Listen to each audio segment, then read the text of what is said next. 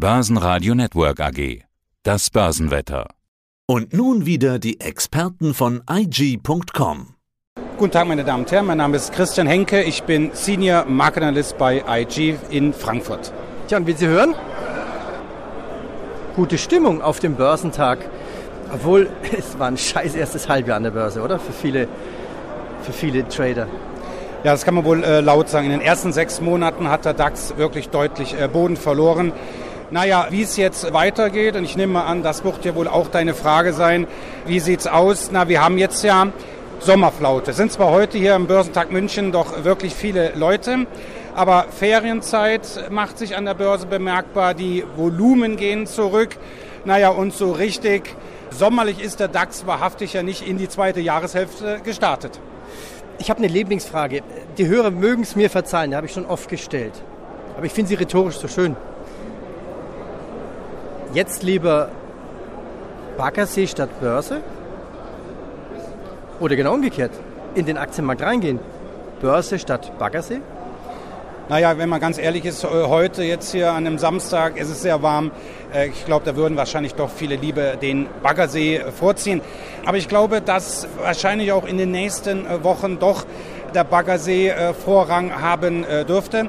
Ja, warum? Wir haben ja wirklich einen sehr bitteren Nachrichtencocktail äh, jetzt vor kurzem äh, wurde ja Nord Stream 1, also die Gaspipeline, erstmal wartungsbedingt in Anführungsstrichen abgeschaltet.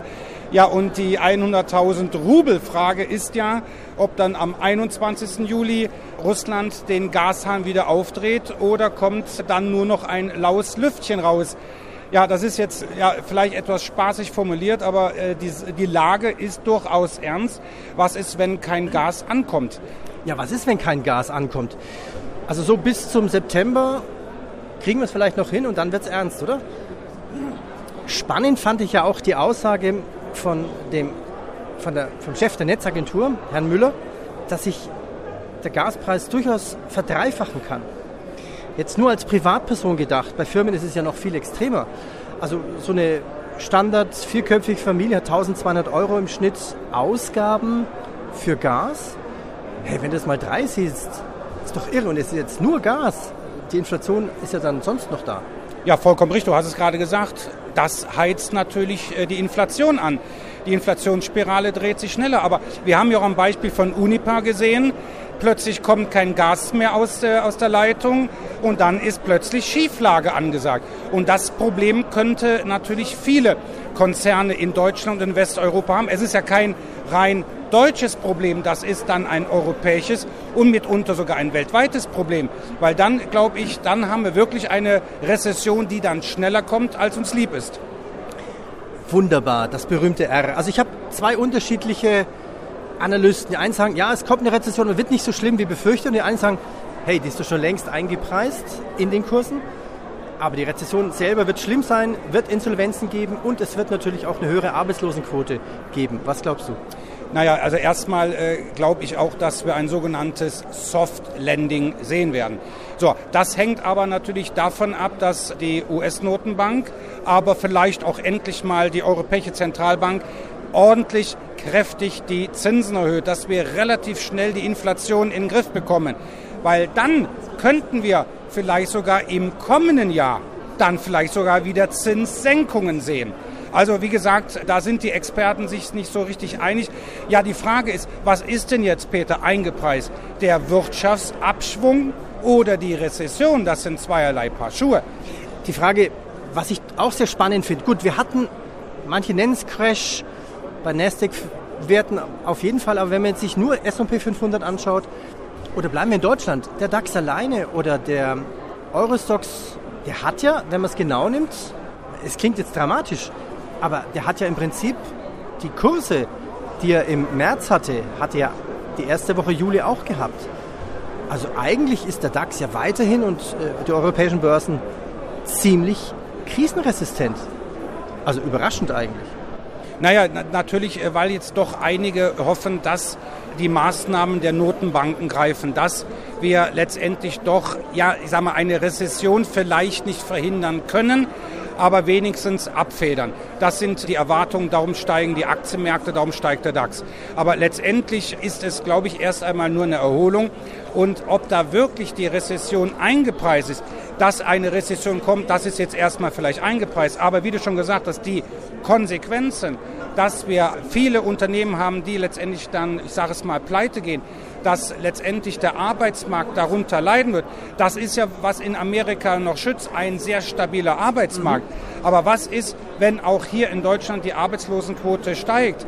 Ja, bei gleichbleibend hohen Energiepreisen oder auch Lebensmittelpreise, dann glaube ich, wird die allgemeine Nachfrage zurückgehen und dann beginnt so das Rad sich erst richtig zu drehen dann werden wahrscheinlich, wird auch weniger produziert. Das sehen wir auch an den Rohstoffpreisen. Die sind ja zurückgekommen, wo man ja sagt, das nimmt erstmal Druck vom Inflationskessel. Das ist richtig. Aber das signalisiert auch, dass die Marktteilnehmer von einer Rezession ausgehen. Bislang hält sich der DAX so gesehen noch wacker. Aber ich glaube, wenn wir wirklich mal unter 12.400 rutschen, dann glaube ich, da kommt noch mal so der nächste Ausverkauf. Das wollte ich dich gerade fragen. Du bist ja auch Charttechniker. Jetzt hast du natürlich hier auf der Messe keine Charts vor dir. Wie groß ist denn das Risiko, dass der DAX nochmal schnell 1000 Punkte rutscht? Ich sehe das eigentlich schon recht äh, groß. Wir, was wir jetzt gesehen haben, Gegenbewegung Richtung 13.000, dann hat den Anlegern der Mut verlassen. Und dann ging es wieder äh, runter. Das heißt, wir pendeln aktuell so zwischen 13.000 12.400. So, das ist jetzt natürlich die Frage, ist das jetzt die Ruhe vorm Sturm? Meines Erachtens ja. Aber auch ich weiß natürlich nicht die Zukunft. Ich weiß aber, wenn wir unter 12.400 mal so richtig ordentlich schließen, dann geht es durch bis 11.500. Viele Experten sagen sogar, 10.000 wäre drin. Aber so weit würde ich jetzt nicht gehen. Ich glaube, und das ist schon im Januar mein Kursziel für 2022 gewesen, 11.500 ist möglich. Okay, okay. Die US-Berichtssaison hat begonnen. Jetzt hat man gesehen, enttäuschte Zahlen von JP Morgan, Morgan Stanley. Ja, im Prinzip, viele Analysten haben geschrieben, es sei ein, ich Zitat, verpatzter Start in der Berichtssaison. Ich habe die Meldung gelesen und eigentlich nur im Kopf geschlossen, ja, äh, was erwartet ihr denn? Es lag ja hauptsächlich am Aktienhandel, am Investmentbanking. Ja, ist doch logisch, wenn die Kurse runterfallen. Also ich habe diese Pressemeldung nicht verstanden. Also für mich war es eigentlich klar, logisch, die müssen weniger verdienen, auch Wells Fargo und City. Ja. Wie siehst du es? Ja, auf alle Fälle. Das Problem ist bei den US-Geschäftsbanken oder grundsätzlich ist natürlich, wie viel aus dem Investmentbanking wurde dazu beigesteuert. Das variiert, das ist recht volatil, weil halt die Märkte auch volatil sind. So, ne, aber jetzt das, was wirklich wichtig ist, wie ist eigentlich die Kreditvergabe? Ich glaube, da kann man schon einiges äh, sehen. Wir haben ja auch in den letzten Wochen, Monaten gesehen, die äh, Kreditzinsen, die sind ja auch vor allem in den USA extrem gestiegen. So, Davon profitieren natürlich die Banken auch. Aber wie ist die Kreditvergabe? Das wäre ein guter Frühindikator für die gesamte Wirtschaft. Letztendlich interessant wird es aber, wenn US-Konzerne oder auch dann europäische und deutsche Konzerne ihre, ja, ihre Quartalsberichte vorlegen, die vor allem aus den zyklischen Sektoren kommen. Industrie, vor allem Bau, Automobil da werden wir mal sehen, da wird sich dann die Spreu vom Weizen trennen. Da werden wir sehen, welche Auswirkungen hat die derzeitige Inflation. Inflation ist ja nicht von heute auf morgen. Die haben wir schon seit einigen äh, Wochen, einige Monate. Wie werden sich die, ja, wie werden sich die, die ähm, Gefahr von, vor einer Rezession, die Inflationssorgen sich letztendlich in den Bilanzen niederschlagen? Machen wir einen großen Rundumschlag. Pack mal schnell dein Handy aus oder vielleicht hast du es im Kurskopf Parität. Das würde ich sagen, ist eigentlich das Wort der Woche. Wäre es jetzt mehr wert, Euro oder Dollar? das ist eine gute Frage. Ich würde mal sagen, das ist nicht das R-Wort, sondern das P-Wort. Wir sind jetzt um 1,000 und ein paar gequetschte. Wir waren sogar auch schon mal leicht drunter, dann wieder leicht drüber. Und das ist natürlich interessant. Ja, also wirklich wurde schon gesagt, dass, was ist das jetzt alles wert, wenn ich jetzt nach Amerika reise? Ja, für einen Euro kriege ich einen US-Dollar. So, das ist natürlich klar, da werden wahrscheinlich auch viele ihren äh, Amerika-Reise dann absagen. Nein, aber ernst, äh, Huberti, das ist im Grunde schon äh, natürlich sehr interessante Frage. Was macht jetzt die EZB? Interveniert sie? Natürlich ist ein schwacher Euro gut für die europäische Wirtschaft, aber letztendlich unter einen Euro da schwindet das Vertrauen doch enorm in die europäische Gemeinschaftswährung. Aber ich, ich kann das nachvollziehen. Also wenn ich jetzt Investor wäre, würde ich sagen, ah, so nah da am Kriegsschauplatz, ich ziehe doch mal mein Geld ab und investiere es eigentlich in die USA, oder? Ja, das merkt man ja. Der US-Dollar kennt ja im Akt aktuell ja auch kein Halten mehr. Ja, da gehen uns jetzt allmählich auch erstmal die Kursziele fast aus. Also der US-Dollar ist der sichere Hafen.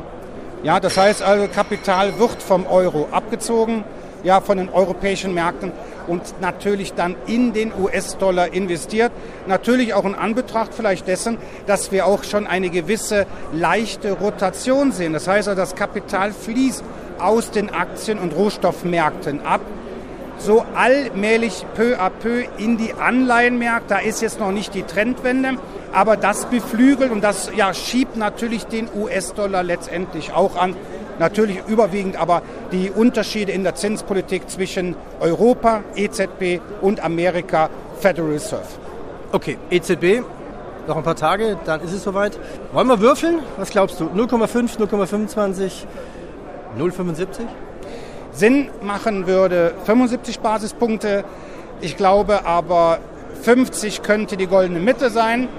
Und die EZB, Christine Lagarde, wird wahrscheinlich 25 machen. Wobei natürlich jetzt auch, glaube ich, im, im EZB-Tower in Frankfurt die Erkenntnis gekommen ist, hoppala, die Inflation ist nachhaltig, weil man muss ganz einfach sagen, die EZB hat das Problem lange Zeit verkannt, unterm Tisch gekehrt man kann das Wort ver auch steigern, ich würde sagen verkackt, oder? Ich würde jetzt an dem äh, schönen Samstag äh, sowas nicht in den Mund nehmen, aber im Grunde schon. Die US-Notenbank hatte ja das gleiche Problem, aber da hat man sich relativ schnell äh, besonnen und gesagt, nein, das müssen wir jetzt äh, wirklich in den Griff bekommen. Wir müssen äh, der Inflation das Genick brechen und jetzt auch deutlich die Zinsen erhöhen. Da ist die EZB noch ein gutes Stück entfernt. Sinn machen würde ich ganz einfach sagen, 75 Basispunkte schnell schreckliche Leitzinserhöhungen, dass wir letztendlich die Inflation gedrückt bekommen, um dann im nächsten Jahr wieder geldpolitisch einen Gang zurückzuschalten, um halt die Wirtschaft wieder ja, auf Trab zu bekommen. So, Abschluss. Also, Baggersee statt Börse, Börse statt Baggersee.